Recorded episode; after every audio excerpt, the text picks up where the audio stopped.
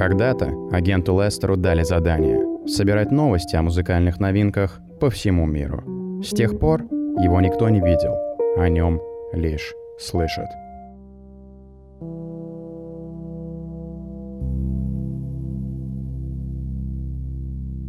Подходит к концу десятые годы. Эта небольшая эпоха подарила нам разные тренды. От вичхауса и постдабстепа до расцвета российской гаражной лоу-фай сцены и нового витка эмбиент музыки. Традиция делить историю музыки на десятилетия возникла в 20 веке с появлением массовой звукозаписи. Без термина «популярная музыка» представить такую классификацию трудно. 70-е годы 19 века, 50-е годы 18 века. Эти словосочетания мало что скажут рядовому слушателю и не музыковеду. Но даже неискушенный слушатель наверняка имеет общее представление о рок-музыке 60-х годов 20 века и, должно быть, знает, что металл возник позже ритм-блюза, а 90-е стали десятилетием подъема электронной музыки. По каким критериям мы будем вспоминать десятые годы? Ответ появится спустя еще лет 10. Сейчас же это время все еще кажется нам буквально вчерашним днем. Ведь вряд ли покажется, что альбомы Machine Drum вышли 20 или 30 лет назад. По ощущениям, это было совсем недавно.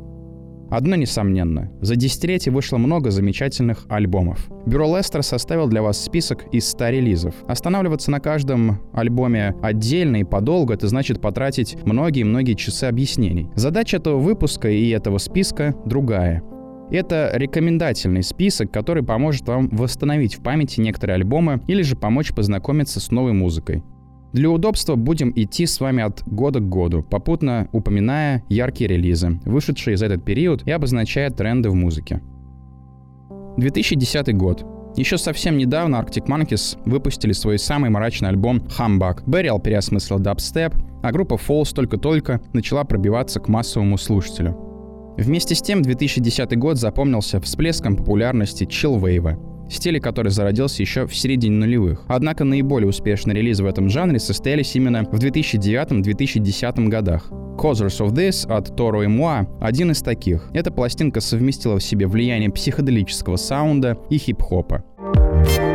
When can we get together again?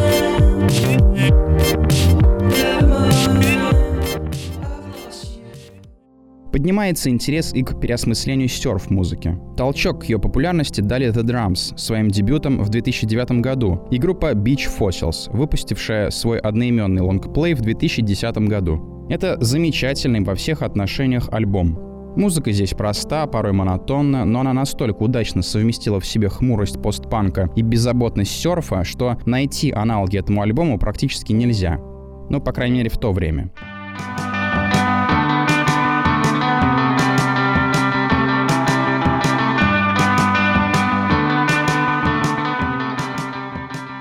Если мы уже заговорили о постпанке, то, пожалуй, одним из лучших альбомов в этом жанре за последние 10 лет стал The Optimist, уже не существующей группы из Великобритании New Young Pony Club. Ее звук обогнал время. В общем-то, это постпанк, совмещенный с поп-музыкой в ее лучшем виде. В основе лежит, конечно же, бас и ударные, а картину дополняют синтезаторные мелодии и женский вокал. Опять приходится пускаться в похвалу, но в 2010-м также вышел и лучший российский постпанк-альбом. Это работа группы «Утро». Их одноименный альбом стал откровением для отечественной публики, которая прежде не слышала ничего более мрачного, хтонического и родного. Альбом «Утро» звучит так, будто бы его записали ночью в заброшенной русской деревне. Эта работа породила огромное число групп подражателей и перекроила картину российского постпанка. Любопытно, что и на этом альбоме можно услышать серф-гитары –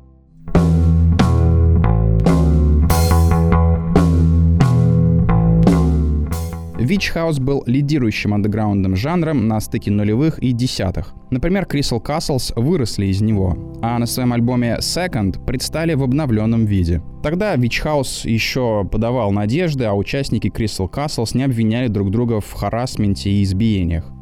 Альбом Tourist History группы Tudor Cinema Club открыл ящик Пандоры. С одной стороны, он вновь вывел в тренды поп-рок группы, но впоследствии этот формат настолько прижился и, что называется, опопсел, что начал играть в каждом магазине молодежной одежды. Dude,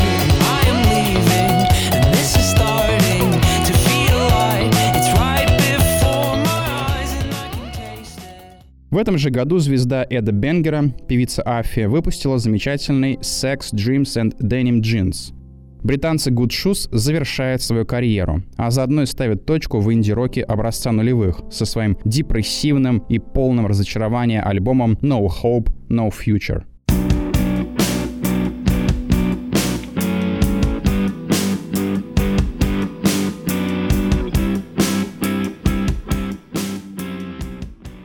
Важным и дискуссионным явлением на музыкальной сцене начала десятых годов стал пост-дабстеп. Этот жанр, естественно, журналистский и условный, а 2011 год — это знаковый год для этого жанра, который вместил в себя и соул, и даунтемпо, и дабстеп ритм. Дебют Джеймса Блейка стал чуть ли не самым необычным релизом десятилетия.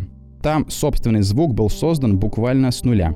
Голос музыканта использовался как полноценный инструмент, а песни на релизе одновременно напоминали исповедь и диалог с самим собой. Блейк привнес новое и в медленную бейс-музыку. Его работа с низкими частотами повлияла на дальнейшее развитие жанра.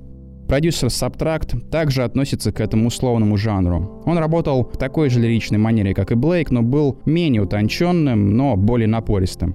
Джейми XX записал в этом году последний релиз Джилла Скотта Хирона, прародителя рэпа и выдающегося сол-исполнителя. По сути, Джейми XX использовал уже созданный альбом до этого Скотта Хирона, но просто переработал его со своим характерным стилем. На пластинке I'm Not Here он придумал новые аранжировки для песен и населил его песни потусторонними звуками мрачного мегаполиса и заодно восточными мотивами. Вообще, 2011 год стал удачным для мрачных альбомов. Австралийцы Hate Rock выпускают свой второй студийный альбом Work, Work, Work. Монотонный, параноидальный, сделанный на стыке Cold Wave, эмбиента и постпанка.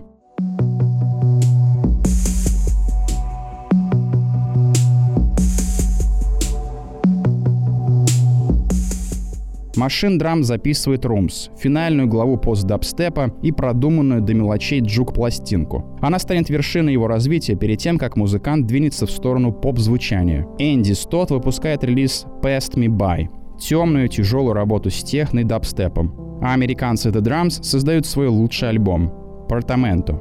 Они отходят от веселого серф-рока в сторону грустного постпанка и электроники, что потом отразится в сольных работах фронтмена группы. Вместе с тем российская музыка достигает уровня качества современных западных исполнителей и одновременно начинает развиваться в собственном направлении. Ростовская группа Моторама создает свой главный альбом «Alps». Он прославит их меланхоличный твип-поп на весь мир. Тольяттинцы on the Go придумывают уникальный саунд, который в полной мере отразился на их мини-альбоме One Spark.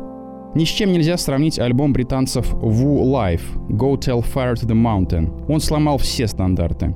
Реверберированные гитары спрятаны за громкие барабаны, а голос вокалиста напоминает пение на мессах. Это вариант стадионного рока для поколения миллениалов.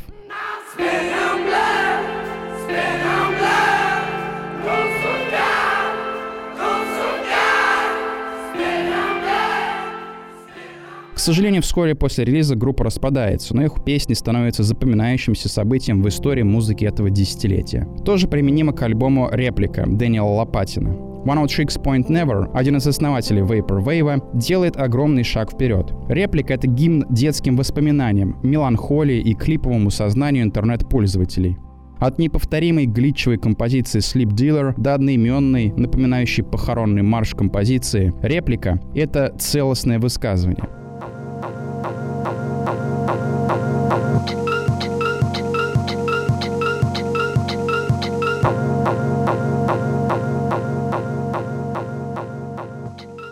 Среди хип-хоп альбомов 2011 стоит особенно отметить Live Love ASAP, ASAP Rocky с сочным продакшеном от Clams Casino и ASAP Ty Beats. Tyler, The Creator, один из лидеров ныне несуществующего объединения Odd Future Wolfgang, записывает хардкорный альбом Goblin. Особенного внимания на нем заслуживает 7-минутный трек Radicals, полный жесткой подростковой энергии и бунтарства. Если в нулевые в гитарном роке главными были британцы, то в начале десятых ориентир смещается в сторону классического рока 70-х, только в упрощенной и лоу-файной манере. Альбом Days группа из США Real Estate — это отправная точка для новой гитарной волны, а Diet Blonde коллектива Smith Westerns реинкарнирует интерес к психоделическому звуку 40-летней давности. По сути, это те же поздние The Beatles плюс рок-группы нулевых. Впоследствии коллектив распадется, а ее прошлые участники образуют группу Уитни. Одноименный дебют дуэта Cults обращается уже к 60-м конкретно к поп-музыке того времени и женским вокальным коллективам вроде The Maguire Sisters. К классической форме сонграйтерства обращается и Алекс Тернер в саундтреке к фильму «Субмарина». Картина рассказывает о буднях странного подростка, а песни фронтмена Arctic Monkeys под гитару только добавляют кино теплоты и уюта. В том же году его группа выпускает Suck It and See. То время как одна часть аудитории ждет возвращения Arctic Monkeys к танцевальному року, другие слушатели ожидают развития идей альбома 2009 года. Но коллектив идет другим путем и выпускает ориентированный на звук 70-х альбом.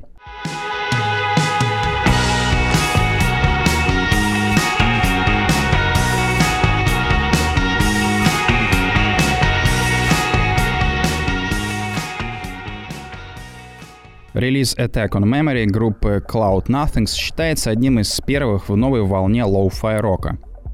Наряду с ним начинает творческий путь и коллектив Car Seat Headrest, который поначалу был просто проектом одного человека. Attack on Memory — сильный альбом. На нем есть как быстрый панк, пример песни Stay Useless, так и медленный, надрывистый рок. Слушайте No Future, No Past. Продолжает развиваться и пост-хардкорная сцена. Старички жанра Touché Amoré записывают Parting the Sea Between Brightness and Me. Альбом огромной энергетики, стремительный и трогательный. Традиции новой искренности и синтепопа продолжает канадский певец Шон Николас Сэвидж. В шуршащем звучании Triple Midnight Karma угадывается ностальгия по поп-музыке 80-х, по тому времени, когда люди слушали музыку на кассетах, а DIY-музыканты сочиняли песни с помощью дешевых синтезаторов и микрофона для караоке. У шведского шведской группы The Horror The Horror выходит альбом Wilderness. Релиз оказался совершенно незамеченным. Между тем он слушается как одна песня, заводная, крепко сделанная и отдающая фанкам 70-х. Очень грувовый альбом выпускает коллектив Mute Math. От Soul — это крепкий ответ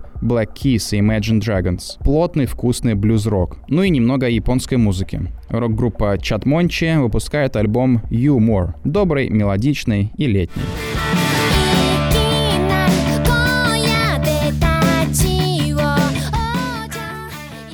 В 2012 году один человек перекроил траекторию развития рок-музыки. И это Мак Демарко. Простой парень из Канады выпустил два релиза. Мини-альбом Rock'n'Roll Night Club, созданный по образу радиопередачи, и дебютный полноформатник Two, где музыкант описал скучную жизнь молодых людей. Он сделал то, что не смог сделать фильм «Бездельник», Линклейтера и множество других гаражных коллективов. Он возвел обыденность в ранг новой рок-поэзии. Sorry. Mama.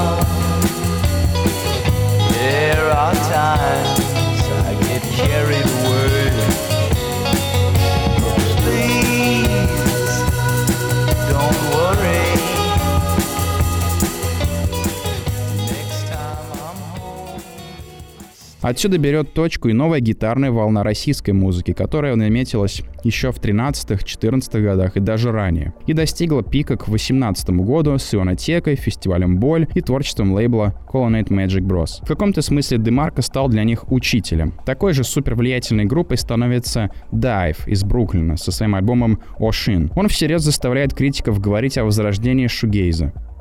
Фронтмена группы Закари Коула Смита сравнивают с Кобейном, а также он попадает в серию наркоскандалов вместе со своей подругой, певицей Скай Феррейра. Пресса пытается сделать из них новых Сида и Нэнси, но не очень успешно. В то время шотландцы POS дебютируют с первым альбомом Cock Float, который по атмосфере чуть напоминает Dinosaur Journey. Все ожидают возвращения музыкальной культуры 90-х, которая должна прийти на смену тренда на 80-е.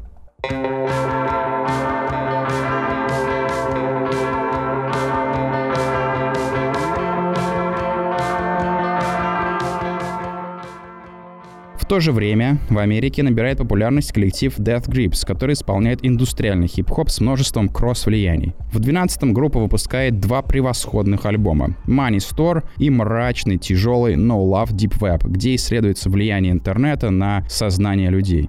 Второй альбом выходит со скандалом. Группа выпускает его самостоятельно, вопреки контракту с лейблом, и помещает на его обложку фотографию пениса. Это становится знаменательным событием. Оно как бы напоминает, в музыкальной индустрии есть что-то иное, кроме всеобщей коммерциализации. Push me swang into tomorrow. Дабстеп и пост-дабстеп развиваются в таких релизах, как первый альбом канадского дуэта Purity Ring. Они на основе хип-хопа и дабстеп ритмов создают свои песни, не лишенные влияния дрим-попа и синти-попа.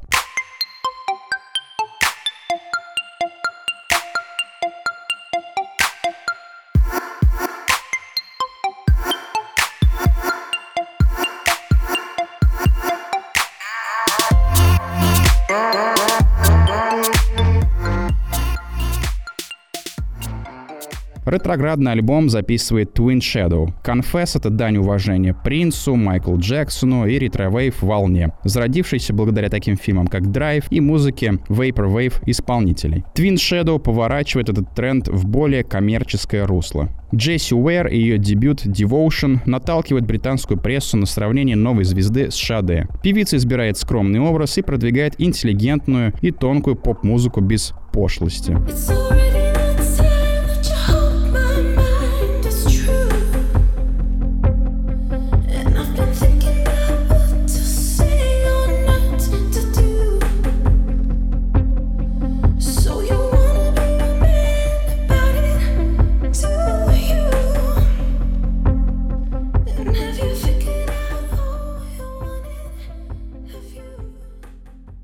России на волне культурного преображения Москвы и развития интернета группа «Помпеи» записывает «Форсум». Его можно назвать музыкальным воплощением Москвы при главе столичного департамента культуры Сергея Капкове. Любопытный альбом популярного постпанка выходит у певицы и актрисы Соко. Речь идет о «My Dreams Dictate My Reality». Нельзя не отметить и второй альбом The XX Coexist. Он получился не менее чувственным, чем их сверхуспешный дебют.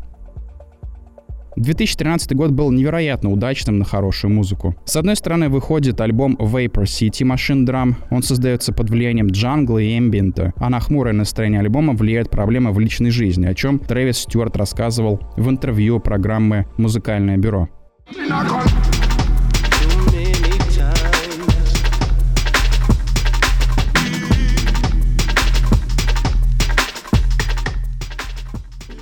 Контексте Vapor City музыкальные журналисты начинают говорить о возрождении джангла. Подъем интереса к жанру мы будем наблюдать вплоть до 18-19 годов. Альбом Psychic Night Five Club показывает взросление группы HTRK и направление их развития в сторону трип-хопа и дрим-попа. Дуэт британских братьев Лоуренсов Disclosure выпускает определяющий для поп-хауса альбом Settle. Главный хит пластинки Latch записан при участии восходящей на тот момент звезды Сэма Смита. Затем этот альбом повлияет, ну, просто на огромное количество музыкантов. Заявляет о себе на весь мир новозеландская певица Лорд. Ее Pure Heroin заложил основу минималистичного звука, который, как кажется, затем использовала и Билли Айлиш. Лорд использует образ меланхоличной, депрессивной девочки-подростка. И это с удовольствием подхватит как звукозаписывающие компании, так и молодые музыканты. Don't you think that it's boring how people talk? Британская певица Чарли X появляется на сцене с синтепоп-альбомом True Romance, где сочетаются влияния 80-х и 90-х. Одноименный альбом Beyoncé задает новый стандарт для коммерческой музыки. На каждую песню с этого LP выходит клип, а певица затрагивает темы домашнего насилия, абьюза и негативного влияния шоу-бизнеса на неокрепшие юные умы. С другой стороны, в условном поп-андеграунде Канады появляется альбом Pull My Hair Back певицы Джесси Ланце, где она поет поверх пост-дабстеп минусов. Другой громкий дебют 2013 года — это Six Feet Beneath the Moon от King Cruel. Арчи Маршалл на тот момент какие-то 19 лет, он создает свою музыку из городской поэзии, джаза и гаражного рока. Знаковый альбом для Джука из футворка создает диджей Рашад, безвременно ушедший из жизни в 2014 году. Double Cup — это непревзойденная вершина жанра, где некогда никому неизвестный футворк из чикагского гетто наконец-то выходит в ранг популярной музыки.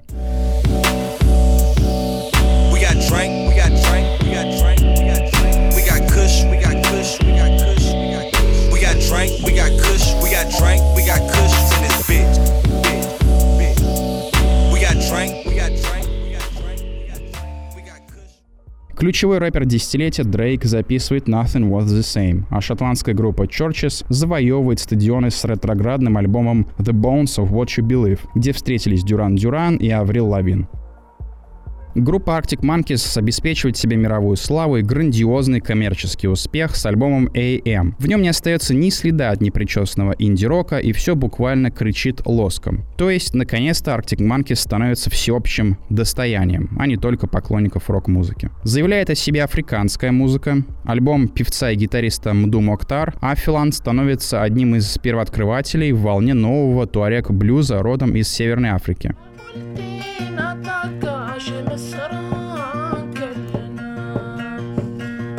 Ник Кейв и его группа The Bad Seeds уходят в сторону минималистичного эмбиента и постпанка с альбомом Push the Sky Away, первым в будущей трилогии.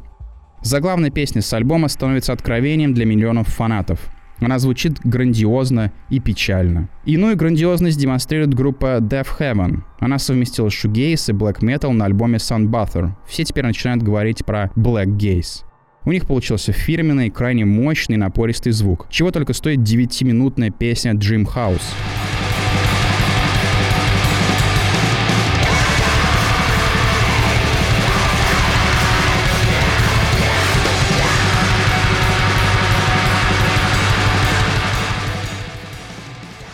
В том же году американские пост-хардкорщики Туше Амуре выпускают альбом Is Survived By, а Blood Orange записывает свой стильный фанк-альбом Cupid Deluxe. Пару слов о прям совсем андеграунде. В 2013 году анонимный диджей Босс обрабатывает акапеллы московского интернет-рэпера Dirty Monka и создает в чем-то уникальный альбом «Гэнгста Маста». В том же году выходит сборник песен выдающегося и забытого блюзмена Джека Оуэнса «Blues at Home 8», записанный у него дома. Это настоящая жемчужина дельта-блюза. Один из трендов — возрождения интереса к Midwest Эмо. Этот жанр появился в США в 90-е годы. Затем на какое-то время исчез, и вот вновь появился в 10-е. Tiny Moving Parts исполняют разновидность Midwest Эмо с особой техникой исполнения, так называемым твинклом, когда гитаристы активно используют тэппинг. Их альбом 2014 года Pleasant Living вобрал в себя страхи взросления, ностальгию по любимым и кричащий вокал, переходящий в мелодичные припевы. По-настоящему прочувствованная и выстраданная музыка.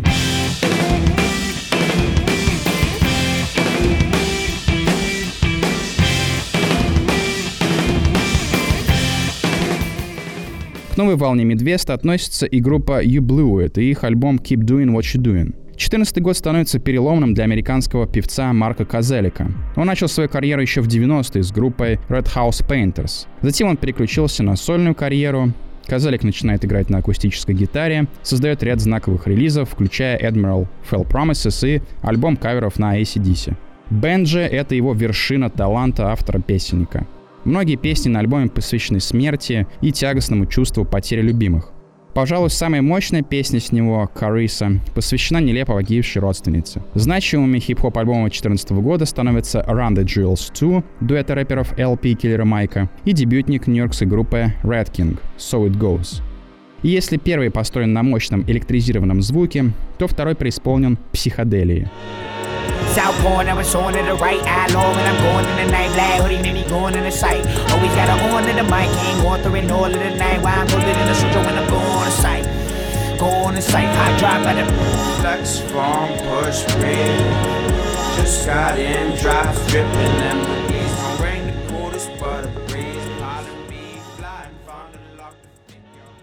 Liquid Drum and Bass, этот привет из 90-х, не сказать, что пребывает в своей лучшей форме. Но, тем не менее, у старичка Кэллеба выходит отличный релиз Shelf Life 3. Также в 2014 году самобытный отечественный исполнитель Vintage Nike выпускает альбом «Дубна». Это пример того, как Джук прижился на поле русских экспериментов. Что происходит с музыкальной индустрией в 2015 году? Добавим немного цифр. Согласно отчету IFPI, 45% всех продаж составляют цифровые, физические — 39. Тройку самых успешных и известных музыкантов представляют Адель, Эд Ширан и Тейлор Свифт. Альтернатива большой поп-музыке — это альбом певицы Дон Ричард «Black Heart». Стриминг стремительно растет с каждым годом. Я был не на коне, и об этом помню, порой с оппонентом идешь впритык, но сегодня я здесь, и сегодня я в форме. В России выходит альбом Оксимирона «Горгород», и о рэпе начинают говорить буквально все. Хип-хоп окончательно бьет поп-музыку в нашей стране и завоевывает популярность не только у дворовой молодежи, но и у образованной интеллигенции. Новосибирская группа «Буерак», кажется, ставит точку в российском постпанк-ревайвле со своим полной иронией альбомом «Корни». Постпанк более не музыка для отщепенцев, фанатов седатив, а модный забавный жанр, вышедший на большие площадки. Спортивные очки, изящный силуэт Только я права, в них я диско-эстет Спортивные очки, изящный силуэт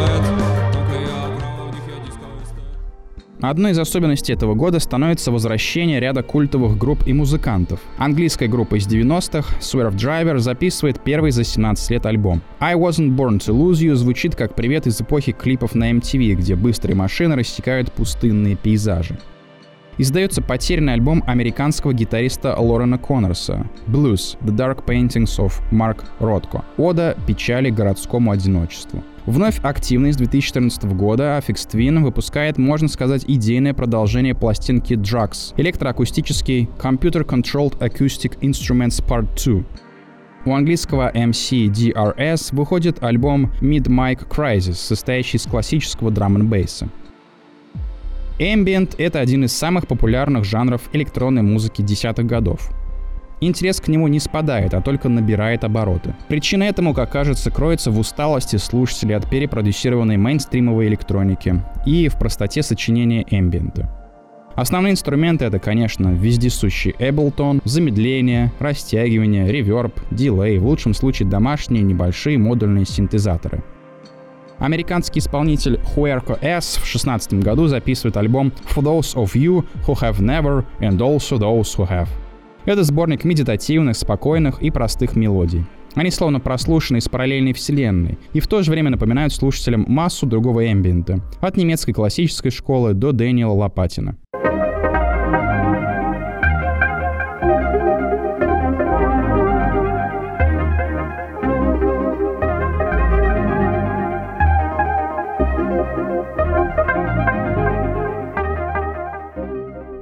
Что касается музыки из Германии.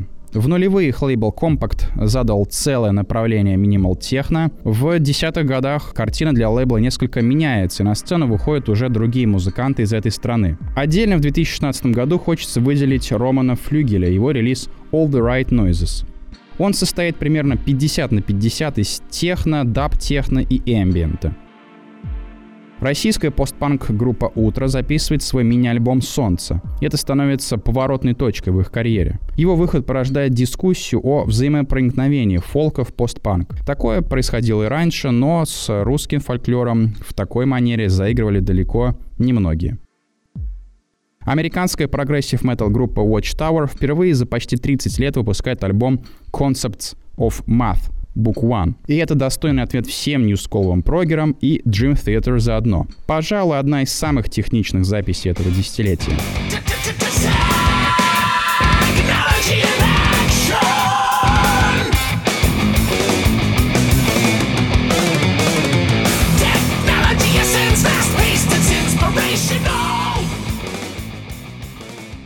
А любителям джаза стоит обратить внимание на консервативный альбом гитариста Нельса Клайна. Он называется «Lovers».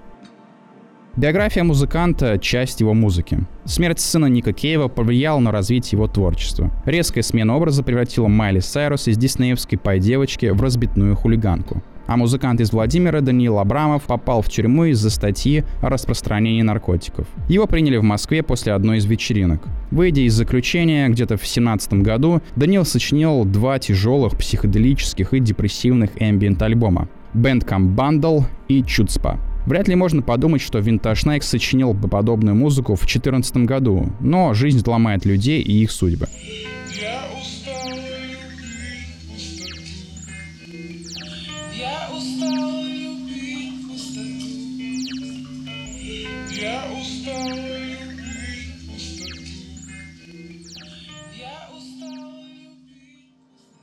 Расставание с супругой и ее последующая смерть также сформировали облик альбома A Moon Shaped Pool группы Radiohead.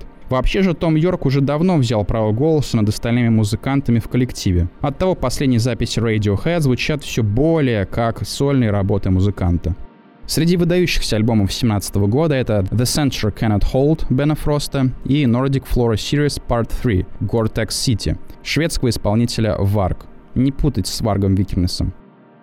Бен Фрост — пример того, как современные аудиовизуальные технологии, драматургия и музыка уживаются друг с другом. Его творчество — это притворившиеся в звуках инсталляции современных художников.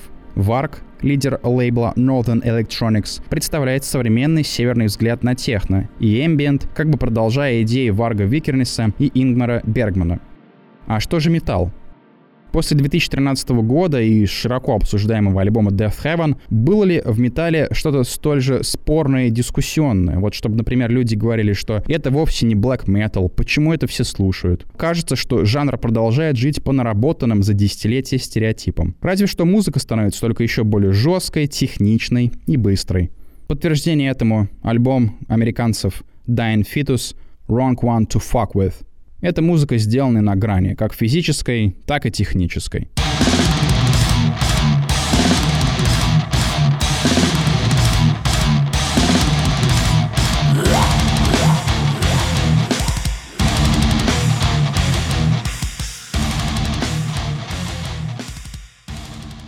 Хип-хоп в 2018 году абсолютный лидер практически во всем мире. В США и России он бьет и поп-музыку. Собственно, сложно представить себе какого-то поп-музыканта в 2018 который хотя бы как-то не был связан с хип-хопом. О грибах и их тает лед тоже немного вспоминают, но на сцену выходят другие музыканты. Тима Белорусских и же с ними. С другой стороны, время рэп-баттлов прошло, а публицисты больше не пишут заученные мантры про хип-хоп состязания как новый вид поэзии и чуть ли не воскрешение поэтических вечеров времен Непа или оттепели.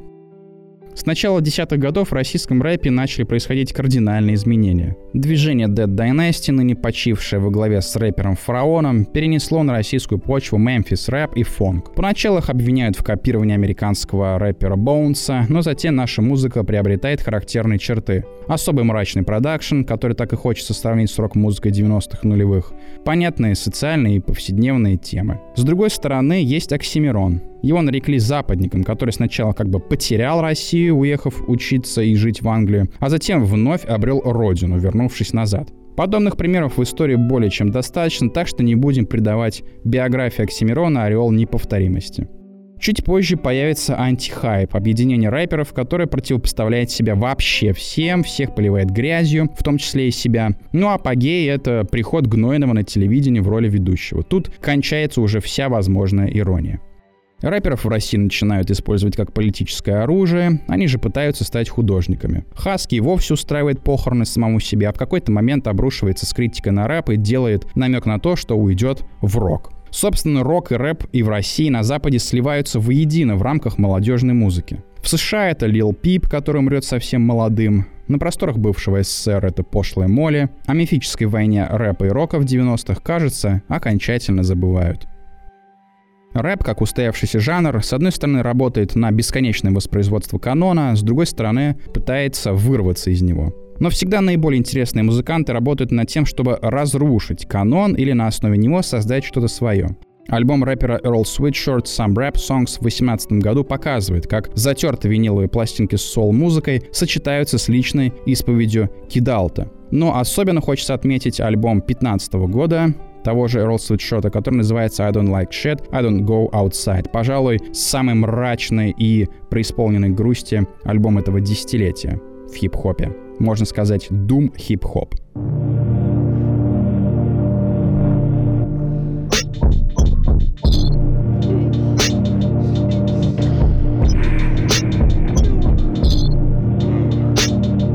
Good grief. I've been reaping what I sowed. Nigga, I ain't been outside in a minute. I've been living what I wrote. All I see is snakes in the eyes of these niggas. Конечно, Portishead делали то же самое, что делал Earl Sweatshirt на Some Rap Songs. Они делали это даже куда сложнее в доцифровую эпоху. Ну а сейчас вся власть в руках мастеров сэмплинга с хорошей фантазией. Лоу-фай музыка становится самоцелью в творчестве российских рок-групп десятых годов. Все начиналось с Padla Bear Outfit, Sonic Death, московских и питерских панков, И затем к 13-14 годам все это сформировалось в так называемую новую российскую волну, где переплелись лоу-фай панк, постпанк, серф и инди. Очередная группа Владислава Паршина, лидера Моторама под названием ТЭЦ, звучит так, как будто не игравшая три десятка лет советская андеграунд-группа, наслушавшись современной музыки, решила тряхнуть стариной. В рамках ТЭЦ музыканты из Ростова идут еще дальше в процессе самоидентификации себя и как преемников полузабытых советских поэтов, и как преемников магнитофонных групп 80-х. Во второй половине десятых деконструкторская клубная музыка, неограйм, нойз, постиндастриал сплетаются в единый стиль. С выходом альбомов музыкантов Арка и Лотик жанр набирает силу. Как и хаос в 80-е, его двигает квир-тусовка. Запрос на подобную музыку начинает расти. Ее влияние можно услышать и в альбоме «Ютопия» певицы Бьорк, и в позднем творчестве Woodkid. Кстати, продюсировать альбом Бьорк помогал, собственно, Арка. Подобно коммунистам начала 20 века или утопистам 19 представители этой сцены в своем творчестве словно пытаются создать нового человека. Он объединен с новейшими цифровыми технологиями, генной инженерией, он такой бесполый и словно созданный из синтетических материалов. Трансгуманизм возможно. Немецкого музыканта Object также можно условно отнести к представителям подобной сцены – в 2018 году он выпускает Cocoon Crush, непредсказуемый и сложно сочиненный альбом.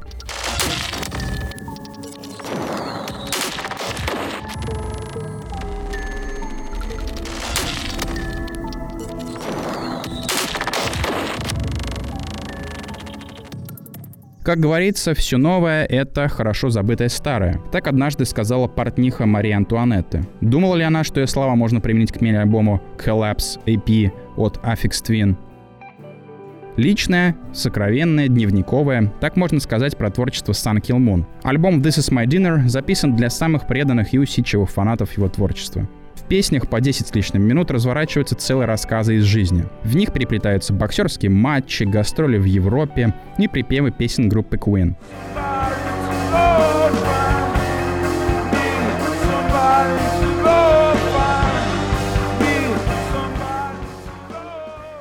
Если вам хочется послушать чего-то сверхтехничного и крайне необычного, послушайте альбом Polyphia New Levels, New Devils. Это гибрид латиноамериканской музыки и металла. Ну а за старым добрым рэпом мегаполисов можно обратиться к альбому Ghostface Killa The Lost Tapes, тоже 2018 года. Вот мы и подобрались к 2019 как минимум за те 12 месяцев вышли два достойных альбома, которые послужат хорошим финалом для этой долгой истории. Во-первых, это Ghost Teen Ника Кейва, альбом трагический, грустный и одновременно светлый. А во-вторых, это мини-альбом Энди Стота It Should Be Us. О нем я уже говорил. Подробнее о музыке 2019 года вы услышите уже в специальном отчетном выпуске. Что ж, ну вот мы и прошлись по этому насыщенному десятилетию. В конце можно было бы вновь привести немного статистики, но так ли уж она важна? Да, продажи физических носителей вновь растут, это как винил, так и кассеты. Стоит ли ждать воскрешения формата CD? Вполне возможно. Российский рынок наконец-то показывает хороший рост в Apple Music и на других стриминговых платформах. Но все это цифры. Главный вопрос, дало ли нам это десятилетие что-то принципиально новое? Можно ли считать таковым бесконечной вариацией на тему хип-хопа, а техно, а эмбиента? Вопрос спорный. Появился футворк, но и к нему предпосылки возникли еще чуть ли не в 90-е нулевые годы. Простой, но может быть один из правильных выводов из всего этого, музыка продолжает задаваться вопросами, не теряет связи с предшествующей традицией и ставит перед собой новые вызовы. Посмотрим, куда это заведет ее в 20-е годы. Ну а ностальгия — это то, с чем надо бороться. Десятые никуда не уходят, они у нас под рукой. В плеерах, аудио ВК, стримингах. Это десятилетие мы никогда не потеряем.